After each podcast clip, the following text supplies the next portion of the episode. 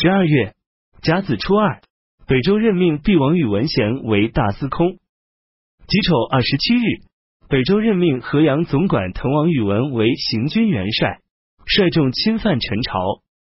十一年己亥，公元五百七十九年春季正月癸巳初一，北周国主在宫室最里面的正门接受百官的朝拜，开始和群臣穿戴汉魏时代的衣帽。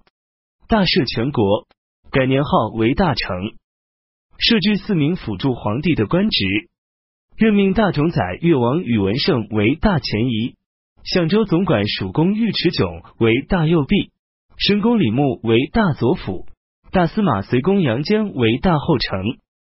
北周国主宣刚即位时，认为高祖时的行书要制量刑太重而废除，又几次施行赦罪。京兆郡承岳运向宣帝上书，以为于书中所说的省灾四赦，是说因无心的过失而犯罪的，应当宽恕赦免。履行中说五行之已有赦，是说对判刑有怀疑可以改为处罚，对处罚有怀疑可以改为免罪。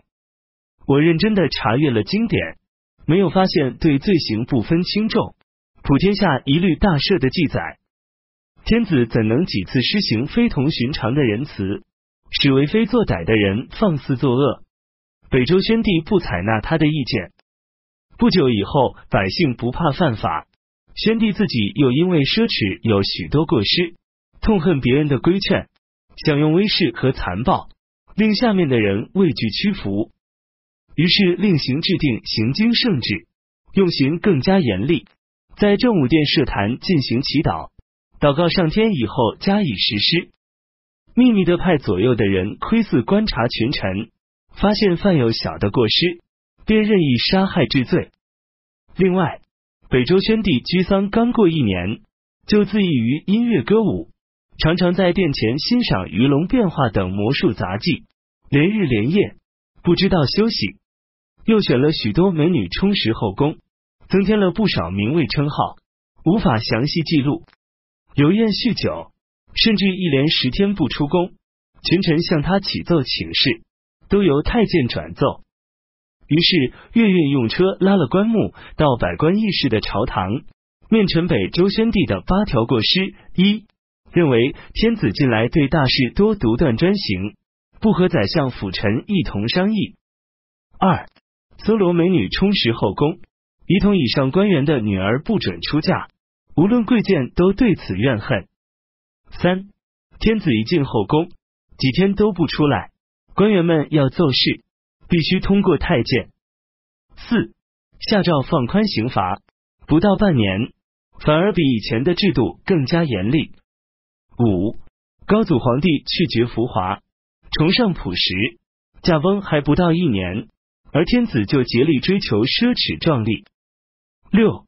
叫百姓服劳役纳赋税，用来供养耍杂技演滑稽比绝力的艺人。七，向天子献书中有错字，就被治罪，杜绝了献书之路。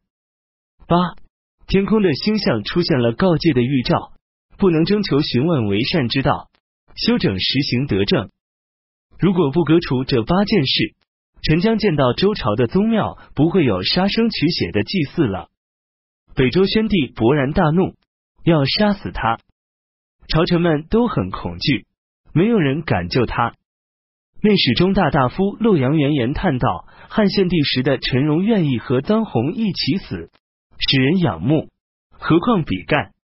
如果乐运不免一死，我将和他一起去死。”于是道中求见北周宣帝，说乐运不顾死活，是为了求名。陛下不如对他慰劳而后放他走，才显出陛下度量宏大。宣帝稍有点感动醒悟，第二天把岳运召来，对他说：“朕昨天晚上考虑你所做的话，实在是个忠臣，赐给他御用的食物，但又将他罢免。”癸卯十一日，北周立皇子宇文产为鲁王。甲辰十二日，北周国主东巡。任命许公宇文善为大宗伯。戊午二十六日，北周国主到洛阳，立鲁王宇文产为皇太子。二月癸亥初二，陈宣帝到吉田举行耕种仪式。北周下诏，以洛阳为东京，征调潼关以东各州的士兵修建洛阳宫。平时服劳役的有四万人，把襄州的六府迁到洛阳。北周的徐州总管王轨听到正义当权，自己知道将有灾祸，对亲近的人说：“我从前在先帝时，真实的申述了治国的根本大计。今天将要发生的事，断然可以知道。”这个州控制淮南，靠近强敌。如果要替自己打算，可说是易如反掌。但是忠义的节操不敢违背，何况我蒙受先帝的厚恩，怎能因为得罪了当今皇上，就忘掉所受的恩德？正可以在这里等死，希望在千年以后知道我的忠心。北周宣帝曾经随便问郑义说：“我脚上被杖打的伤痕是谁干的？”答道：事情的起因是乌丸王轨宇文孝伯，因此告诉他王轨在宫中宴会时捋先帝胡子的事。北周宣帝派内史杜庆信到徐州将王轨处死，内史中大大夫元言不肯在诏书上签名。御正中大大夫言之疑，恳切劝阻宣帝，宣帝不听。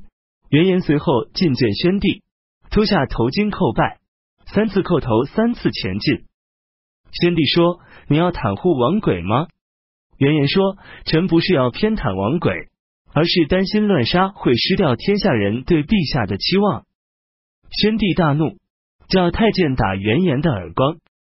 王轨于是被杀死，元言也被免职回家。远近各地不论是否知道王轨，都为之流泪。颜之仪是颜之推的弟弟。当北周宣帝还是皇太子时，上柱国尉迟胤担任太子公正，屡次对皇太子进谏，意见不被采纳。尉迟胤和王轨、宇文孝伯、宇文神举都曾受到北周武帝亲切的对待。皇太子怀疑尉迟胤和他们一同在武帝跟前诽谤自己。王轨死后，尉迟胤感到恐惧，私下对宇文孝伯说。我们这些人一定免不了遭祸，怎么办？宇文孝伯说：“现在堂上有老母亲，九泉之下有先帝，作为臣子和儿子，怎能知道去哪里？况且作为臣子奉侍君主，本应遵从民意，对君主加劝阻而不被采纳，怎能避免一死？足下如果为自己考虑，最好暂且躲远一点。”于尉迟胤请求离开朝廷去做秦州总管。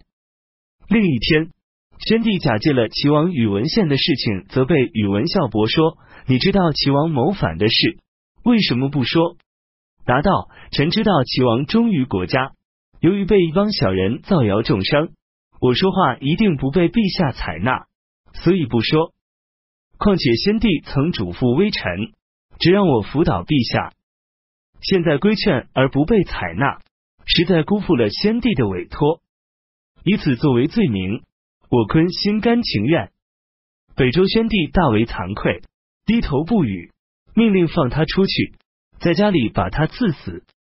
当时宇文神举是滨州刺史，北周宣帝派使者去滨州赐给毒酒，将他害死。尉迟运到秦州后，也因忧愁而死。北周停止南征的军事行动，突厥吐蕃可汗向北周求和。北周宣帝将赵王宇文昭的女儿封为千金公主，嫁给吐蕃可汗为妻，又命令可汗捉住高绍义送回北周。吐蕃可汗不服从。辛巳二十日，北周宣帝将皇位传给皇太子宇文阐，大赦全国，改年号为大相，自称天元皇帝。居住的地方称天台，皇冠悬垂二十四条玉串，车服旗鼓比以前的皇帝增加一倍。皇帝所住的地方称正阳宫，设置纳言、御正、诸位等官职，都按照天台那样，尊称皇太后为天元皇太后。天元皇帝传位以后，更加骄纵奢侈，妄自尊大，无所顾忌，国家的典章制度。随意改变，常常对臣子自称为天。饮食时用金玉制成的石器。命令群臣到天台朝见以前，先素十三天，洁身一天。他自比上帝，不准群臣和他同样穿戴，常常穿配有丝带的衣服，带通天冠，冠上有金质的蝉作为装饰品。看到侍臣的帽子上有金蝉和王宫衣服上配有丝带，都叫他们去掉。不准别人有天、高、上、大等字的称呼。官员的姓名中有以上字样，一律改掉。姓高的改为姓姜，九族中称高祖的改称长祖。又命令天下的车辆用整块木材做车轮，禁止天下的妇女搽粉画眉。以后如果不是宫中的女子，都不准涂脂抹粉画眉毛。